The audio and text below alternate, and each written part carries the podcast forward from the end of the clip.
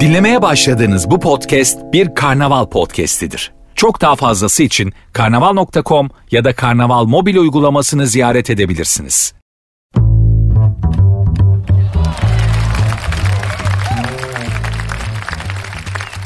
Herkese merhaba. Sert Ünsüz başladı. Ben Nuri. Saat 22'ye kadar. Kül kedisi Cinderella'nın ayakkabısını kaybettiği partiye gitmek için üvey anasının evinden çıktığı saatlere kadar sizlere eşlik etmeye, hoşça vakit geçirmeye, kendi gerçekliğinizden kopartarak biraz başka şeyler düşündürtüp rehabilite etmeye çalışacağım. Benim görev tanımım budur. Haziran ayından beri yapmaya çalıştığım şey budur. İnşallah başarıyorumdur. Güzel geri dönüşler alıyorum. Bugüne kadar o kadar da sert tepkiler almadım açıkçası. Daha doğrusu hiç sert tepki almadım. Genelde çok beğeniyoruz. Çok hoşumuza gidiyor tarzı şeyler aldık. Geri dönüşler aldık. İnşallah iyi oluyordur. İnşallah beğenmeyenler de yazar ki ne yapmamam gerektiğini de görmüş olurum. Açıkçası dinleyici deniz feneri gibidir radyocu için. Bizi yönlendiren artık sizlersiniz çünkü artık müşteri odaklı bir dünyada yaşıyoruz. Siz ne isterseniz onu anlatmak, siz ne isterseniz size onu arz etmek zorundayız. Bu artık ilişkilerde de böyle. Yani senden beklediklerim şu. Ne bekliyorsun? Ne işte seni sevmesinden başka ne bekliyorsun? Beklentilerimin hepsi olmadı. Olmayacak tabii. Ne bekliyorsun? Karşındaki bambaşka bir insan. Allah Allah. Yani bir insanı iyi taraflarıyla sevmek herkes sever. Bu bir marifetti ki sevmek demek bir insanı olumsuz taraflarıyla beraber sevebilmek ve olumsuz taraflarını absorbe edebilmek demektir. Beni mesela herkes sever iyi kafam yerinde olduğu zaman, moralim yerinde olduğu zaman, keyfim yerinde olduğu zaman ben şeker gibi bir adamım. Hepiniz öylesiniz. Şeker gibi insanlarsınız keyfiniz yerinde olduğu zaman. Kafa bozuk olduğu zaman, kayış attığı zaman sizi tahammül edip sevebilen var mı? Heh, işte o Ümit Besen'in dediği gibi bu şarkı çok önemlidir ilişkiler tarihinde. En önemli şarkıdır yani o kadar şarkı var ama Ümit Besen'in söylediği bu şarkı şimdi ne olduğunu söyleyeceğim. İlişkiler tarihine damga vurması gereken bir şarkıdır. Beni seven bana yeter. Bu kadar basit. Beni seven bana yeter. Hanımlar beyler kim benimle devrinde yaşıyoruz? Ben kiminleyim devri geçti.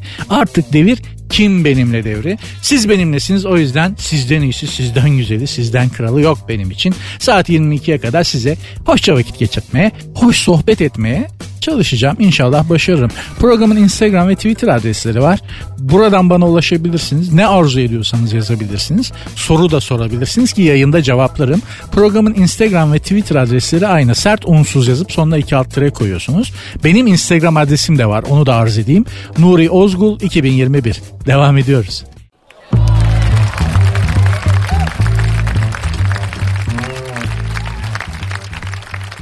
Aşkı prensesliğe tercih eden Mako'nun ABD'deki sıradan hayatından ilk kareler Daily Mail gazetesinin internet sitesinde yayınlanmış. Biliyorsunuz Japon prenses vardı. Halktan birine aşık oldu bu kızcağız. Prenses Mako. Daha önce de sohbeti geçmişti, lafı geçmişti programımızda. Evlendi. Muradına erdi. Halktan basit bir vatandaşla evlendi. Çok büyük tartışmalar yarattı Japonya'da. Tacı tahtı terk etti. Kendisine ayrılan 13 milyon dolar civarındaki ödeneği de istemem sizin olsun. Bu halkın parası. Ben ne yapacağım? Saraydan çıkıyorum artık dedi. Amerika'ya yerleşti. Adamı da aldı gitti ve o hayattan basit halktan sıradan hayatından ilk kareler paylaşılmış avukatmış efendim adamcağız. Amerika'ya gitmişler geçen ay ve e, alışveriş yaparken görüntülenmiş. E, Prenses Mako yatak odası, mutfak ve banyo eşyaları satan bir dükkanda yatak odası mı bakmışlar? Daha yeni mi ya? Çoktan evlendiler. Acaba yani değil mi yatak odasını almış olmaları gerekmiyor mu? Bunlar daha yeni mi yatak odası? Acaba mesela Japonlarda da yatak odasını kız tarafı alır diye bir adet var mı? Bizde öyle bir şey var biliyorsunuz. Çok acı bir şeydir yani kız babası için. Hem kızını ver hem de elin herifin uyuyacağı yatağı al falan. E zor. İmparator Narihito'nun yeğeniymiş prenses ee, ve Veliaht Prens Fumihito'nun da en büyük kızıymış. 30 yaşındaymış biraz evlenmek için geç kalmış ama tam sınırda yani köprüden önce son çıkışta evlenevermiş. Ee, ama yok yatak odası bakmamışlar havlu kağıt e, havlu, kağıt havlu, askı ve düzenleyici sepet gibi şeyler almış. Mesela yemeklik almamış. Sivri biber değil mi? Kıyma, domates, patates falan ama bu kız daha yemek yapmayı bilmiyordu. Temizlik falan da bilmez. Sarayda büyümüş abi. Bizim kızlar ana baba kucağında büyüyorlar da yumurta kırmayı bilmiyorlar. Prenses Mako bilmemiş. Çok mu? Saraydan kız alırsan e, bu kadar sıkıntıya katlanacaksın paşam. Kuru tosta pizzaya talim. Bir süre bunlar piknik çekerler. Hep kuru şeyler yedikleri için. Ama zamanla bu kız bütün olayı çözer. Bu prensesi alan adam şanslı adammış açık söyleyeyim. Allah saadetlerini bozmasın. Allah işiten işitmeyen bütün herkesin Ağız tadını bozmasın. Bu devirde birbirinizden başka sığınacak kimseniz yok. Evlilere söylüyorum yani ya da işte bir hayatı bölüşen herkese söylüyorum. Hani evliliğinde sıkılmış olanlara da sesleneyim. Ben dışarıdan bildiriyorum. Ya buralar hiç öyle sizin oradan gördüğünüz gibi değil arkadaşlar. Vallahi bak ben bekarım oradan biliyorum. Olduğunuz yerde kalın. Eşinizin de kıymetini bilin. Sizin olduğunuz yer bizim bu yakadan çok daha güzel. Çok daha güzel. Biliyoruz da konuşuyoruz. Başımızda olan bir şey.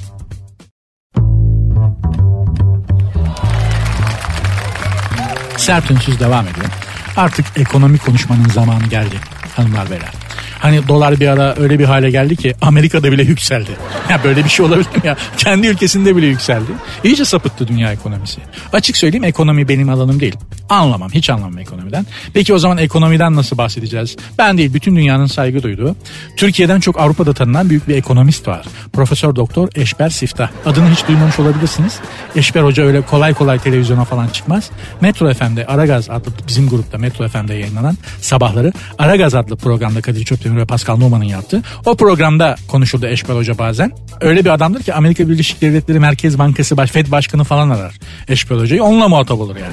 Bildiğim kadarıyla London School of Economic gel okula müdür ol diye önüne servet döktü. Onu bile reddetti. Biz dediğim gibi eski tanışırız Eşber Hocam'la. Beni kırmadı programa katılmayı kabul etti. Sizlere çok özel yatırım tüyoları verecek. Hanımlar beyler karşımızda Malatya şehrimizin yetiştirdiği en büyük isimlerden biri ekonomi ve iktisat biliminin duayeni, yatırım uzmanı Profesör Doktor Eşber Siftah Hocam var. Alo Eşber Hocam nasılsınız? Oo Nurim nasılsın kardeş ya bizim göbel ya nasılsın kardeşim ne var ne yok ya Nurim ya. Sesinizi duydum daha iyi oldum Eşber Hocam. La oğlum bak vallahi herkese söyleyeyim ha. Bu Nuri var ya bu okumuş çocuk ha. Kibar çocuk. Vallahi altın kimi çocuk ha. Kızım olsa vallahi veririm diyeyim ha. Öyle diyeyim kardeş. Ya senin loliğini yemişim Nurim ya. Estağfurullah, estağfurullah hocam. Bak hele kibarlık ya. Ya oğlum bu kadar kibar olma Nurim. Üzerler hayatta seni ya. Her şey için çok geç artık Eşber Hocam. Ama konumuz ben değilim zaten ekonomi. Ne diyorsun Eşber Hocam doların bu rallisine? Dolardaki bu yükselişe karşı nasıl tedbir alalım? Vallahi bence saklanın kardeş. Saklanalım mı? Nereye? Ya nereye olursa kardeş. Dolar köyün derisi gibi. Aa böyle sallaya sallaya geliyor Nurim ya. Ama neden? Ya ne bileyim ben kardeşim ben var ya kardeş o doları basan matbaaya mürekkep veren kırtasiyenin bulunduğu sokağın asfaltını töken belediye encümeninin ekmek aldığı fırına un satan değirmencinin cep telefonunun ekranındaki kırılmaz kaplamayı satan ikinci el telefon bayisinden telefon kılıfı alan müşterinin whatsappına mavi tıkı kapatanlardan A harfiyle başlayanların ya Nuri ne dedim ben ya? Valla valla anlamadım ben de. Bakıyorum bu laf nereye, bu lafı nereye bağlayacak Eşber Hoca diye dinliyorum ben de. Peki şu, Peki şunu söyleseniz dolardaki artışın arkasında kim ya da kimler var? E kimler olacak kardeş? Aa senin gibi böyle altın dolar biriktirince zengin olacağını zanneden ameleler kardeşim ya. Ama biz neden küçük görüyorsun ki? Tek tek belki hani çok paramız yok ama bir araya gelince trilyon dolar eder bizim de paramız yani. Ya bak hala bizim paramızdı ya. La oğlum ben size hiç iktisat öğretememişim Nurim ya. Ama neden öyle diyorsunuz Eşber Hocam ya? Ya sizin paranız diye bir şey yok oğlum kaynamış anlamıyor musun ya? Nasıl? Ben çalışıyorum maaşımı alıyorum. O para benim olmuyor mu? La oğlum bir kere başkasının sana verdiği para zaten senin değil kardeş. Kaşığın ucuyla veriler, sapıyla geri alıyorlar Nurim kardeşim ya. Kim onlar Eşber Hocam? Kapitalistler. Peki kim bu kapitalistler? Ya bu kapitalizmin kimliği olmaz kardeşim ya. Bu kapitalist var ya Nurim hava kimidir ha. Bu böyle bugün bir bakmışsın böyle muhafazakar olmuş böyle. Yarın bir bakıyorsun rüzgar değişi liboş oluyor. Öbür gün bir bakıyorsun bu çevreci oluyor.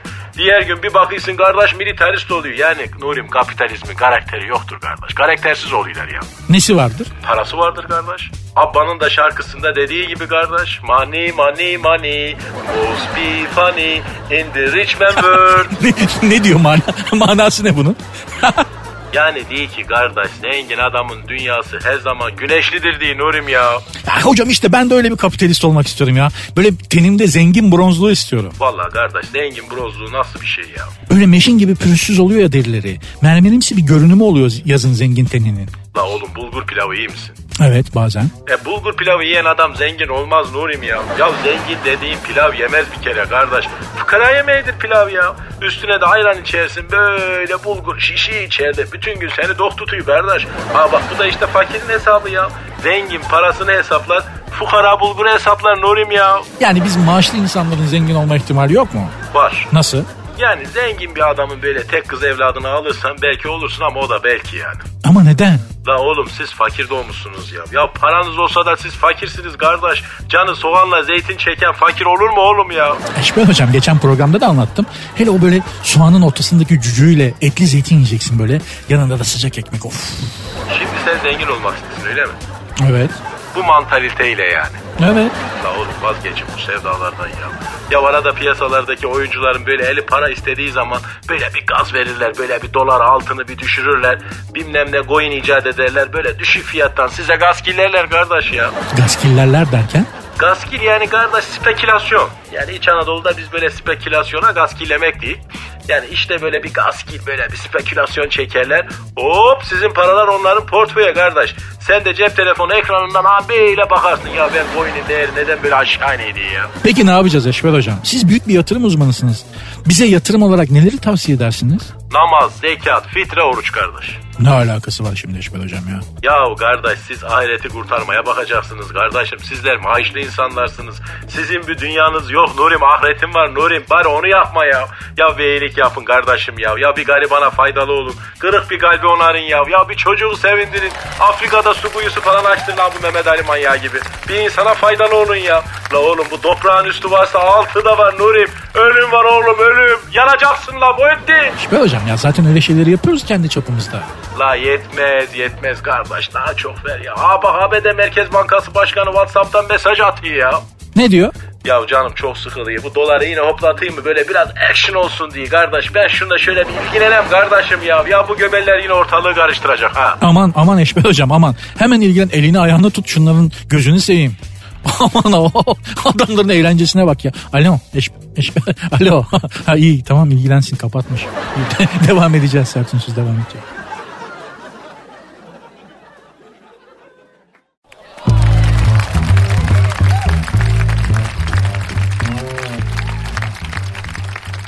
Sertünsüz devam ediyor. Kokusuyla tüm duyuları uyaran en iyi erkek parfümü çeşitleri. Erkek parfümü tavsiyesi olarak en çok baharatlı ve odunsu forma sahip olan parfümlere yer veriliyormuş. Erkek ve odun yaratılış olarak birbirlerine yakın. Dolayısıyla odun. Kimi erkek mesela meşe odununa yakındır. Meşrep olarak yani. Kimisi çam ağacına yakındır. O daha rahat işlenebilir. Ama mobilyası da yani mobilyası da ucuzdur. Her erkeğin kendini yakın hissettiği bir odun vardır yani. Şimdi tabii burada parfüm ismi veremeyeceğim ama ben bu listedeki parfümlerin hemen hepsini kullanmışım. En baba en iyi 3 erkek parfümünü listelemişler, araştırmışlar ve ankette çıkan en etkileyici erkek parfümü 3 tane.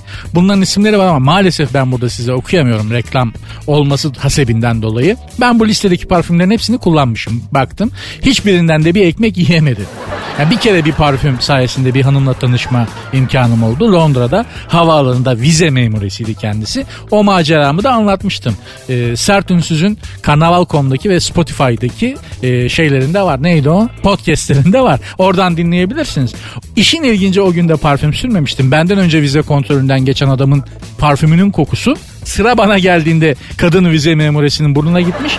Ben oradan bir ekmek yemiştim. Ama o parfüm neydi bak onu hala bilmiyordum. Yani inanın o gün parfüm sürmemiştim. Ve kadın şey dedi parfümünüz çok güzel çok etkilendim. Açık açık söylemişti ya. Ama hangi parfümdü ya sormak da olmuyor şimdi. Ben parfüm sürmedim desem iş bozulacak. Neyse biz listedeki en etkileyici 3 erkek parfümünün içeriğine bakalım. İşte bir tanesi birincisi bakalım neymiş üst notalarında lavanta bergamot tarçın yaprakları ve siyah biber.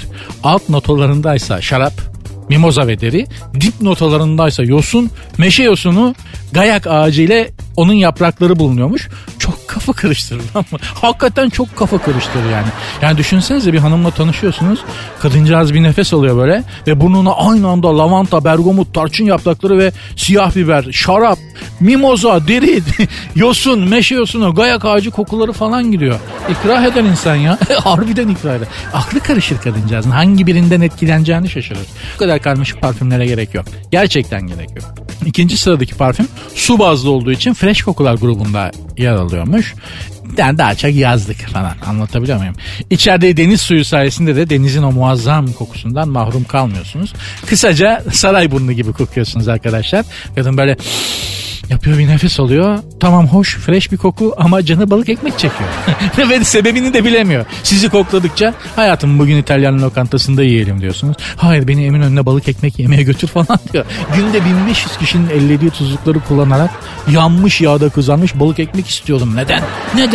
Çünkü senin parfümün deniz kokuyor ve kadının yaptığı çağrışım o. Eminönü'nde balık ekmek. Ya bunu var ya dünyanın nasıl bir şeyse o yani o Eminönü'ndeki balık ekmek nasıl bir şeyse ya dünyanın her yerinden ulaştığım insanların hepsi ya şu Eminönü'ne götür de beni bir balık ekmek yiyelim falan diyor. Yani çeşitli yerlerden arkadaşlarım var. Ya bunu İngiliz de söylüyor, Japonu da söylüyor, Almanı da söylüyor. Ve bayıla bayıla yiyorlar. Ya elimi sürmeye çekiniyorum, imtina ediyorum. Bayılıyorlar ya. Bir büyüsü var demek ki. Sofistike geliyor onlara. Sıradaki koku, üçüncü sıradaki koku anında kendine bağlayan ve patlayan baharatlı amber Roma koru ile açılıyormuş. Çekici sümbülteber ise hızla tüm kokuda baskın hale geliyor. Sümbülteber ne ya? sümbülteber kokup da bir kadını etkileyebileceğini düşünen biri var mı içinizde? Bir kadının o sümbül teber kokuyorsun al beni koç yiğidim falan deme ihtimali var mı? Iris'in kendi doğasındaki sırrı da buymuş. Bu karışıma benzersiz bir erkeksilik katıyormuş. Kokunun dip notasındaki yoğun amber ve tensel niteliği gayak ağacı Iris nedir? Gayak ağacı nedir? Nasıl bir ağaçtır vallahi bilmiyorum. ben Samsun Bafralı Ordu Mesudiyeli bir anneyle babanın çocuğuyum. Ben de ne işe yarar amber, gayak ağacı, paçuli bilmem ne bilmem ne arkadaş ya. Sür bana yaldır yaldır o çam kozalağı kokusunu. Türkiye'ye gelen ilk erkek parfümüdür biliyorsunuz. Bildiğin çam ağacı gibi kokuyorsun. ama ama Türkiye'deki ilk parfüm ya herkes yaldır yaldır sürüyordu. Otobüse bir biniyordun sanki Belgrad ormanına girmişsin. herkes çam kozalağı gibi kokuyor. Ne günlerdi ya. Tonka fasulyesi varmış bir de parfümde. Tonka fasulyesinin tütünümsü aroması. Kokuyu karşı karşı konulmaz bir hale getiriyormuş. Biz fasulyeyi yemeye bulamıyoruz. Adamlar parfüme koyuyorlar. Ne günlere kaldık ya. İşte en sonunda bir parfümde karabiber, donmuş nane, buzlu vodka, elma dilimleri, kavyar lim gibi özel ve nadide çiçeklerin içeriklerinden oluşuyormuş. Parfüm değil, alkolsüz meyve kokteyli. Evde yaparım ben bunu. Vallahi bak karabiber var, donmuş nane dondururuz buzlu vodka, elma dilimleri hepsi mevcut. Başka kavyarlıyım. Onu bulamam ama yarım limon var buzdolabında. Dün salataya sıkmıştım yarısını. Onu koyarız. Evde vallahi yapılır bu. 800 lira 900 lira vermeye gerek yok. Şimdi mevzunun özüne gelelim. Her erkek parfümünü sıkmış yolda yaldır yaldır kokarak giderken bir kadın tarafından durdurulup çok pardon parfümünüz çok güzel adı ne acaba şeklinde bir soruyla muhatap olmak ister. Her parfüm sıkan erkeğin kafasının altında kortekste ya da bilinç altında böyle bir şey vardır böyle bir hayal. Yolda gidiyorsun parfüm böyle yaldır yaldır kokuyor ve yanından geçen hoş bir hanım şöyle yapıyor. Pardon affedersiniz beyefendi buyurun parfümünüzün adı ne? Şu, şu bak şu her erkeğin hayalidir. İstiyorsun sen yani. Hani bu, bu böyledir. Ama çok zor bir hayal. Parfüm deyince çünkü kalıcılık istiyoruz değil mi? Yani ben bir kere sıkayım üç gün kokayım istiyor insan. Var böyle bir parfüm. Yani bir kere sıkıyorsun üç gün kokuyor. Adını unuttum ama kullananı tanıyorum. Siz de çok iyi tanıyorsunuz. Bizim Pascal Numan'ın parfümü. Ya şöyle bir şey yaşadım ben o e, Metro FM'de bizim grupta. Kadir abiyle Kadir Çöpdemir'le Aragaz programını yapıyordu Pascal şöyle bir şey yaşadım. Radyoda yürüyorum koridorda. Aa Pascal'ın parfümü koktu burnuma. Akşam saat 6. Dedim Pascal mı burada arkadaşlar? Abi sabah uğradı dediler. Saate baktım akşam 6.30. Adam 8 saat önce geçmiş. Oradan parfümü hala böyle yaldır yaldır kokuyor. Bilim adamları ne diyor peki? İlk buluşmaya kendi kokunuzla gidin diyor. Doğal vücut kokunuzla. Hatta buluşmaya giderken yıkanmayın diyorlar. Kendi doğal kokunuz kaybolmasın diye. Yani tabii yakın zamanda şaşlık, Ali Nazik gibi böyle sarımsaklı soğanlı şeyler yediyseniz yıkanın ama doğal kokunuz kaybolmasın diyorlar. Çünkü karşı taraf alıyormuş o kokuyu. Ve en etkili olan da kendi kokunuzmuş. Çünkü duygularımız kokularımıza siniyormuş. Yani ilk randevuda karşınızdaki insan düşüncelerinizin ne olduğunu bilmiyor ama niyetinizin ne olduğunu bilmiyor ama düşüncelerinizin kokusunu alıyor. Hani vardır ya her şey güzel de ya bir şey eksik ya bu karşımdaki insanda. Olmadı yani oturmayan bir şeyler var diyoruz ya. İşte kesin onun aklından geçen sakat bir düşüncenin kokusunu alıyormuşuz. O yüzdenmiş. E, insanla bu kadar basit bir canlı değil işte. Düşüncenin bile kokusunu alıyoruz düşünün bak. O yüzden iyi şeyler düşünün ki insanlar sizi daha çabuk kabullensin diyerek didaktik bir mesajla da bu mevzuyu burada noktalayıp size Instagram ve Twitter adreslerimi vermek istiyorum. Programın Instagram ve Twitter adresleri aynı. Sert unsuz yazıp sonuna iki alt tire koyuyorsunuz. Sert unsuz sonunda da iki alt tire var. Ben kurumsal kimlikle muhatap olamam kardeşim. Ben karşımda şahıs isterim diyenler için de benim Instagram adresim mevcut. Nuri Ozgul 2021.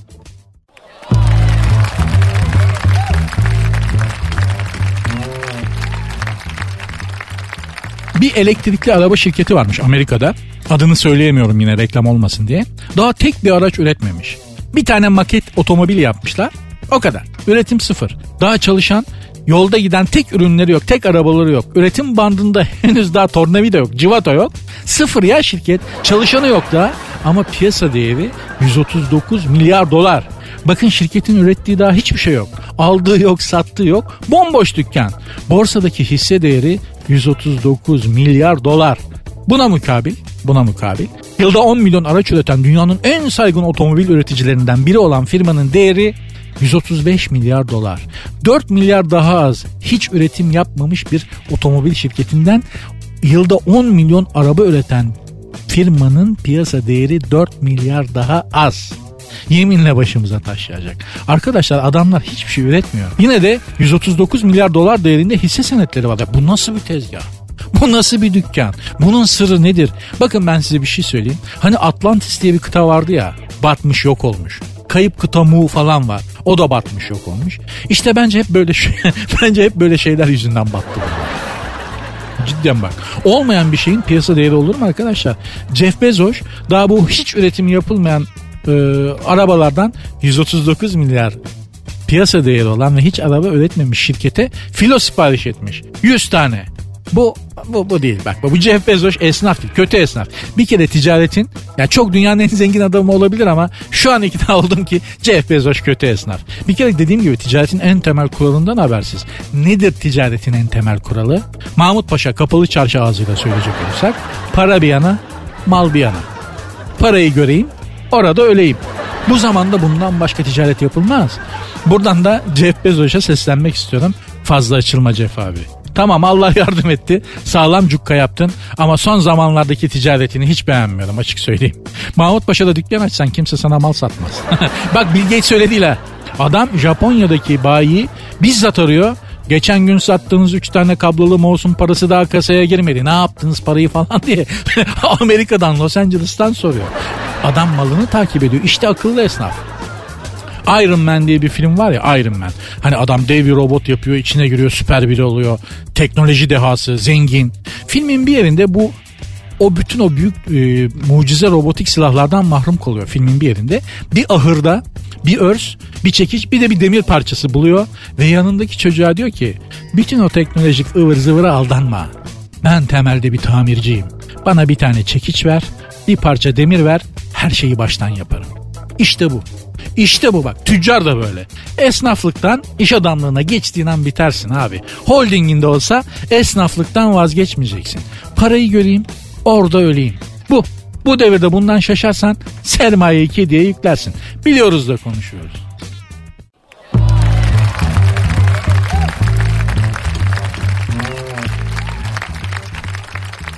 Bir dinleyici sorusu geldi. Sert unsuz sonunda da iki alt tire var. Sert unsuz yazıp sonuna iki alt tire koyuyorsunuz. Instagram ve Twitter'dan bu şekilde soru sorabilirsiniz. Az önce ticaretten falan bahsettik ya. Onunla alakalı bir soru. Ejder alt tire ha nickli bir dinleyici. Güzel nickmiş ha. Ejder alt o sormuş. Abi ben de üniversiteyi bırakıp ticarete atılmak istiyorum ne dersin diye sormuş. Şimdi şöyle senin genlerine bir bakmak lazım. Neden diyeceksin? Çünkü bence ticaret bir gen. Yani esnaflık, tüccarlığın bence bir geni var. O gen sende yoksa istediğin kadar uğraş tüccar olamazsın. Kimi adam vardır bir tane limonla başlar holdinge çevirir işi 5 senede. Kimi adam var milyon dolarla başlar 2 ayda evde boxer atletle halının üstünde kalır. Bu ticaret sermaye para al ver işi değil arkadaşlar. Gen işi. Tıpkı müzik gibi, resim gibi bir yetenek işi. Allah verirse var yani sende o ticaret yeteneği. Mesela ben bir ara ticaret denemek istedim.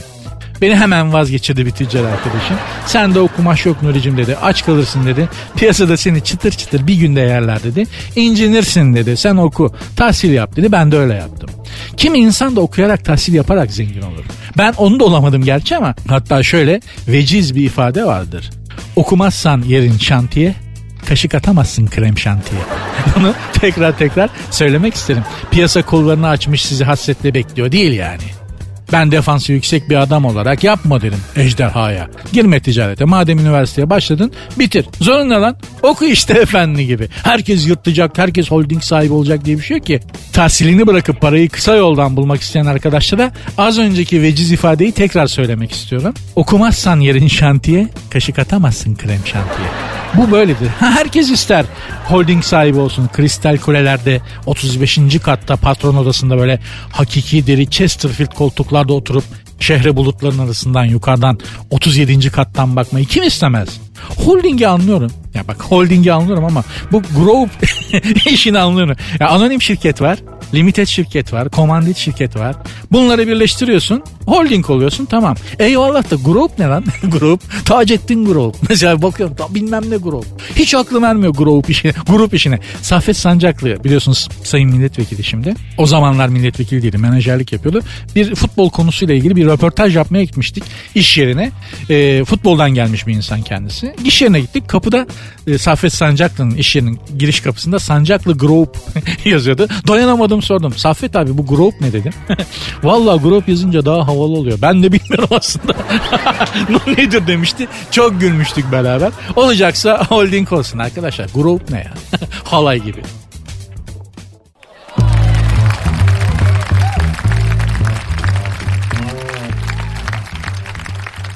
Sert ünsüz devam ediyor. Derbi oynandı biliyorsunuz Fenerbahçe Galatasaray derbisi.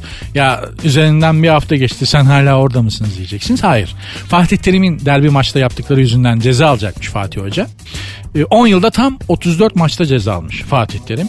Bir kere ben karşı çıkıyorum. Yani Fatih Terim'e derbi maç yüzünden, derbi maçta yaptıkları yüzünden ceza verilmemesi lazım. Derbi maçta bunlar olur. Derbi dediğin olaylı olur. Bir kere derbide futbol sert olur. Böyle evden bile seyrederken çayını karıştırırken kemik sesini duyarsın. Futbolcular birbirlerine dalarlar. Öyle sevgi pıtırcığı gibi derbi oynanır mı ya? O kaleci Volkanlar, Sabri Reisler, Melolar, Paskallar, Hasan Şaşlar. Ne güzel ne mübarek adamlarmış ya. Ne büyük arızalar çıkartırlardı hatırlar mısınız? Ne kadar keyifle seyrederdik. Derbi öyle olur. Galatasaraylı arkadaşlara bakın ben Beşiktaşlıyım. Beni dinleyen Galatasaraylı arkadaşlara bir şey soruyorum. Sizin Felipe Melo ile bizim Pascal Numan'ın karşılıklı oynadığı bir Galatasaray Beşiktaş derbisinin keyfini düşünebiliyor musunuz? o Felipe Melo delisiyle Pascal Numa delisinin ikili mücadelelerini düşünebiliyor musunuz? Ya ne büyük keyif olurdu ya. İki büyük arıza karşı karşıya ne kadar güzel keyif alırdık yani izlerken. Ben Pascal'a sormuştum. Hadi bakın bir şey anlatayım size. Pascal Numa'ya sormuştum. Bu Felipe Melo golden sonra bir tuhaf bir sevinme yapıyordu ya. Ne diyorsun Pascal dedim. Ben sahada olsam yapamaz demişti. Nasıl yapamaz dedim. Yani yapar Hani bir kere yapar sonra onu hastaneye yollarım. ya düşünüyor musunuz? İşte ya derbi böyle bir şey. Gerçekten böyle bir şey. Ben demiyorum ki tribünler birbirine girsin. Herkes döner bıçaklarıyla birbirlerine. O değil. Ama derbi dediğiniz şey tansiyonu yüksek olur, sert olur. Değil mi? Fatih Hoca da arıza çıkaracak tabii ya. Ben Fener'in hocasına hiç yakıştıramadım o sakin tavrı mesela derbide. Fener'in hocasısın, derbi oynuyorsun. Galatasaray'ın hocası Fatih Terim yan tarafta çıldırmış. Sen ne duruyorsun ya? Coşsana sen de. Yok. Al gülüm ver gülüm derbi olmaz arkadaşlar. İçinizde beni kınayanlar olacaktır eminim. Bu Avrupa'da da böyle. Ya ben Manchester City Arsenal maçını izledim İngiltere'de. Manchester'da bir kere izledim. City'nin başında neydi o İspanyol? Guardiola var. Arsenal'in başında da Arsene Wenger. Maç oynanırken bunlar kenarda birbirlerine bir daldılar bir horozlandılar. Bütün stat maçı bıraktı. Guardiola ile Wenger'i izledi. Neden? Çünkü adamlar biliyorlar ki bu bir şov. Onlar da bu şova bir şey eklemek zorunda. Evet Arsene Wenger böyle 1.90'ın mütecaviz bir boyu var. Guardiola da pazar poşeti gibi kalıyor onun yanında. Ama alttan alta böyle Wenger'e yukarı doğru ispençorozu gibi bir diklenmesi var. Bir kabarması var. Ne Manchester'lıyım ne Arsenal'lı ama ben bile eğlenmiştim. Futbolda şiddete karşıyım. Hepimiz de karşı olmalıyız ama sertliğe karşı değilim. Futbol sert oyun derbilerde sert oynanmalı. Bence Fenerbahçe Galatasaray bu son oynanan derbi yani biraz ucundan tattırdı bunu. Neydi o Volkanların, Sabrilerin, ha? Hasan Şaşların yılları. Ah ah bak tatlı bir nostalji oldu.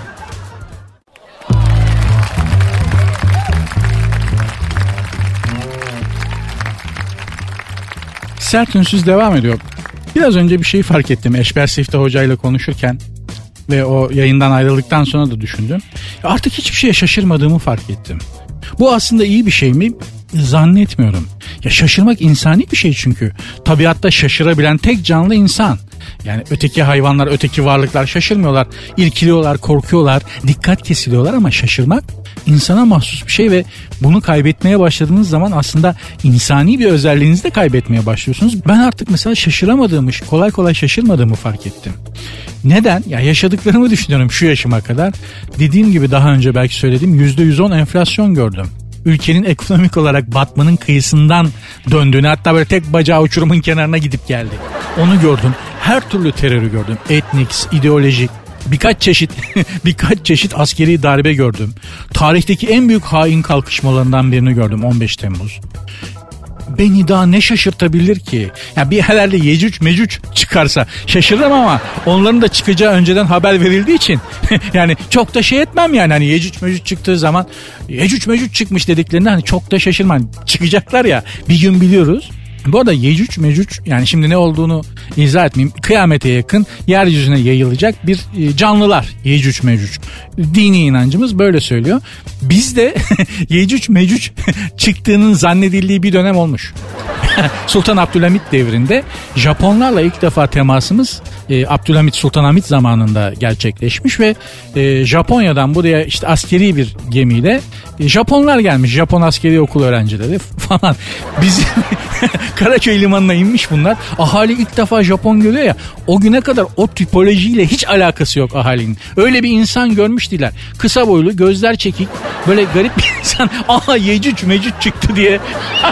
Karaköy limanında bir panik. bir panik. Bak egzajere etmiyorum. Japonları görünce halk Yecüc Mecüc çıkmış. Zor zapt etmişler. Ya demişler bunlar da böyle bir kavimdir. Yecüc Mecüc değildir. Bunlar da insandır bizim gibi.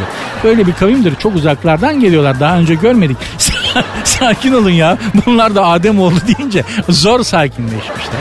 Gerçekten böyle hani vaktinde vakti zamanda tarihte halkımızı çok şaşırtan şeyler oluyor. Mesela İttihat ve Terakki'nin yönetimi ele geçirdiği zamanlar. Diyorlar ki İttihat ve Terakki başa gelince size hürriyet getireceğiz. O zamana kadar ahalinin hürriyetin ne olduğu konusunda hürriyet diye bir şeyden böyle bir kavram yok. Kavram olarak hayatınızda yoksa bir şey yoktur zaten. Yani hani İspanyollar Amerika kıtasına Meksika'ya falan çıktıkları zaman Amerikan yerlileri, Meksika yerlileri gemileri görmemişler. Gemi orada ama görmüyor. Neden? Çünkü gemi diye bir kavram yok. Bir şeyin içine binip suyun üzerinden gitmek gibi bir şey yok dünyalarında. Gemileri görmemişler gözlerinin önündeki gemileri. Kavramı olmayan şey yoktur. Dolayısıyla bizim ahalide de böyle hürriyet falan böyle bir kavram olmadığı için İttihat ve Terakki de başa gelince size hürriyeti getireceğiz deyince ahali soruyor ya nedir bu hürriyet? o zaman İttihat ve Terakki parti şeyleri şaşırıyorlar lan. Nasıl izah edeceğiz bunları? Hürriyeten nedir? Demokrasiden bahsediyor seçim sandıklarını e, at arabalarının arkasına koyup İstanbul'da sokak sokak gezdiriyorlar. İşte hürriyet buradan çıkacak diye. Kahvelerde çok ma- şeyi oluyor, muhabbet oluyor. Hürriyeti gördün mü? Gördüm ya sandık gibi bir şey böyle arabanın arkasına koymuş. ya tarih gerçekten bazen tarihi böyle okutsalardı ya keşke biz okulda. Hiçbirimizin aklından çıkmazdı. Düşünsene ya hürriyeti gördün mü? Ha bugün kahvenin önünden geçti. At arabası böyle sandık gibi bir şey. Ondan çıkacakmış. Allah Allah falan diye. İşte o gün bugün bekleriz zaten o sandıktan hürriyet çıkacak diye. Ee, evet sert ünsüz devam edecek hanımlar beyler. Programın Instagram ve Twitter adresleri aynı sert unsuz yazıp sonuna iki alt koyuyorsunuz. Benim Instagram adresim de Nuri Ozgul 2021.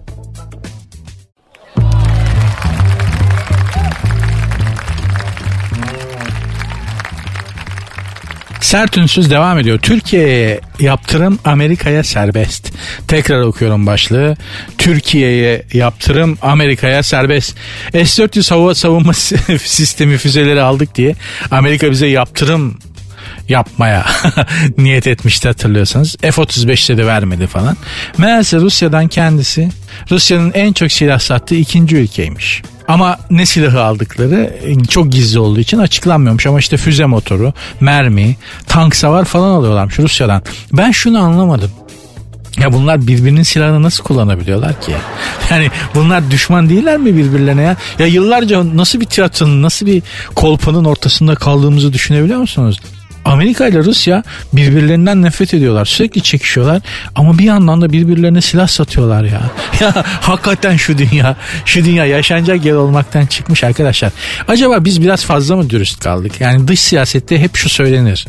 Türkiye'ye güvenebilirsiniz. Türkiye bir şeye söz verdiği zaman dış siyasette öyle yapar. Arkana rahatlıkla dönebilirsiniz. Ya acaba bundan biraz vaz mı geçsek? Ha? Biz de mi biraz kolpa yapsak? Çünkü mesela Yunanistan biliyorsunuz Avrupa Birliği bir karar metni çıkartıyordu. O metinde Akdeniz'deki tehdit ülkelerin içinde Türkiye'nin adını da yazdırmaya çalışıyor.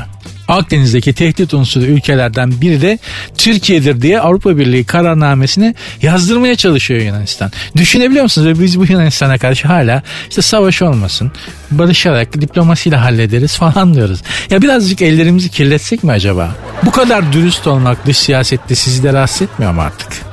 Ya beni biraz etmeye başladı da. Baksana ya Amerika bize neredeyse ambargo koyacak. Rusya'dan füze aldın diye. Kendisi bizden daha çok alıyormuş. Ya bu nasıl bir kolpacılık? Bu kolpacılıktan da öte bir şey de. Şimdi yayında söyleyemiyorum yani kusura bakmayın. Demek ki çok fazla dürüst olunca da hakikaten hiç kimseye yaranamıyorsunuz. Machiavelli'nin bir sözü vardır.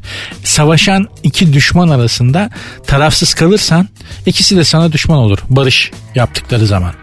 Sen bana yardım etmedin, sen bana yardım etmedin diye ikisi de ayrıca sana düşman olurlar. O yüzden savaşa bir iki taraf savaşıyorsa birinden yana ol ki riski yüzde elli düşür. O kazanırsa sen de kazanan tarafta yer almış olursun diye. Machiavelli kimdir? Bir filozof. Karaktersizliğin, kolpacılığın e, şeyini yazmış. E, manifestosunu yazmış bir adamdır. Ama söyledikleri de maalesef siyasette hep çok doğru çıkar. Eğer merak eden varsa muhtemelen biliyorsunuzdur zaten. Çok meşhur bir kitaptır. Prens. Machiavelli'nin kitabının adı Prens.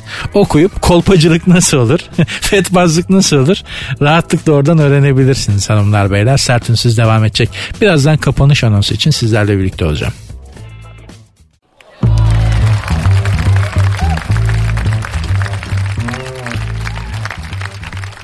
Sert Ünsüz devam ediyor. Ediyor ama nasıl ediyor? Bu son anons. Bu birazdan size veda edeceğim ama herhalde bir şeyler söyleyip gideceğim. Aslında çok da tatlı, keyifli bir şeyden bahsetmeyeceğim. Avrupa koronavirüsün yeni merkezi oldu diye bir haber vardı geçen günlerde. Gerçekten bildiğiniz gibi değil. Adamlar yeniden kapanmaya gidiyorlar. Hemen hemen bütün Avrupa'da gitmeye başladılar. Bu arada Almanya'nın Dortmund kentinde bir dostumun şahit olduğu bir olay. Onu aktarmak isterim size. Oradaki durumun ne boyutta olduğunun anlaşılması açısından çok önemli bence. Fırından bir Alman kruvasan almak istiyor. Paket, paket yaptıracak. Yolda giderken yiyecek yani. Satmıyorlar. Neden? Aşın yok diyorlar. Test yap. İşte testin çıkması da belli bir süre. Dolayısıyla test yok. Aşı yok, test yok. E ekmek sana ekmek yok. Kusura bakma satamayız. E ne yiyeceğim ben? Bana ne aşın yoksa taş ye. Adama ekmek satmamışlar. Kruvasan vermemişler. Almanya'da Dortmund'da olan bir olay. Bütün Almanya'dan bahsetmiyorum ama bizzat yaşanmış bir arkadaşımın şahit olduğu bir olay. Bizde henüz böyle değil. Ama her an bizde de böyle olabilir. O yüzden şu aşılarınızı yaptırın bak. Tamam saygı duyuyorum. Aşı olmak istemiyorsunuz. Sizin bedeniniz, sizin tercihiniz. Eyvallah. Ama karşılığında bak dünya şuraya gidiyor. Ekmek yok, aşın yoksa ekmek yok, su da yok. Dünya buraya doğru gidiyor. O yüzden hiç bu durumlara düşmeye gerek kalmadan. Şöyle içinize en çok sinen aşı hangisiyse bizimki de zannediyorum çıkmak üzere piyasaya. Hangi aşıysa şunları yaptırın da en azından ekmeği, suyu rahat rahat alabilin bakkaldan. Ya sinemaya almıyorlar ya. Hani şey bilmiyorum sinemaya çok meraklı mısınız hala ama hani sinema salonuna giremiyorsunuz aşınız yoksa. Türkiye'de şu anda. Yakında bu alışverişe, marketlere suya kadar damacanayla su gelmeyecek eve yani. O yüzden benim tavsiyem acizane hiçbirinize akıl vermek benim haddim değil ama dünyanın gittiği yer aşı bahsinde artık hani insanları yakalayıp zorla aşılayıp elini ayağını bağlayıp zorla aşılayıp sonra salı vermeye doğru gidiliyor. Kendinizi bu duruma düşürmeyin. Zaten yapacak bir şey de yok. Ee, bir başhekim dostu hangi hastane olduğunu söyleyemiyorum özel hastane ama bir başhekim arkadaşımın söylediği yoğun bakımdaki korona hastaların hepsi aşısız. Aşılı bir tane bile yoğun bakımda hasta yok diyordu. Lütfen aşılarınızı yaptırın. En azından rahat edersiniz. Kafanız rahat eder. Ay bu çok tatsız bir konu biliyorum. Ama en azından böyle bir şey söyleyip sizleri uyarmak istedim. Çünkü gideceğimiz nokta, varacağımız nokta bu. O durumlara düşmeyiz inşallah. Hiçbirimiz böyle şeylere de gerek kalmaz. Sağlık, sıhhat, afiyet içerisinde gelecek güzel günleri yani gelecekte güzel günler varsa inşallah hep beraber karşılar yaşarız. Hanımlar beyler sert ünsüz bugünlük bitti. Değişik bir durum oldu bugün. Telefonla programa konuk aldım Eşber Siftah hocamı. Ee, inşallah memnun kalmışsınızdır. Tekrar tekrar gelmesini istiyorsanız söyleyin. Eşber hocayı, e, Dilber Kortaylı hocayı e, zahmet çeker futbol konusunda zahmet çeker. Yani elimizin altında çeşit çok da program içerisinde aslında böyle şeyler yapmayı düşünmüyorum. Eşber Hoca'nın ekonomi konusundaki tavsiyeleri bilmiyorum ne kadar etkili oldu. Bana yazarsanız eğer bu konuda bir sizin hoşunuza gidecek bir yol çizebilirim. Programın Instagram ve Twitter adreslerinden bana ulaşabilirsiniz. Sert unsuz yazıp sonuna iki alt tire koyuyorsunuz. Sert unsuz yazıp sonuna da iki tane alt tire ekleyip bana yazabilirsiniz düşünce ve görüşlerinizi. Benim Instagram adresimden de bana ulaşmak mümkün. Nuri Ozgul 2021. Dinlemiş olduğunuz bu podcast bir karnaval podcastidir. Çok daha fazlası için karnaval.com ya da karnaval mobil uygulamasını ziyaret edebilirsiniz.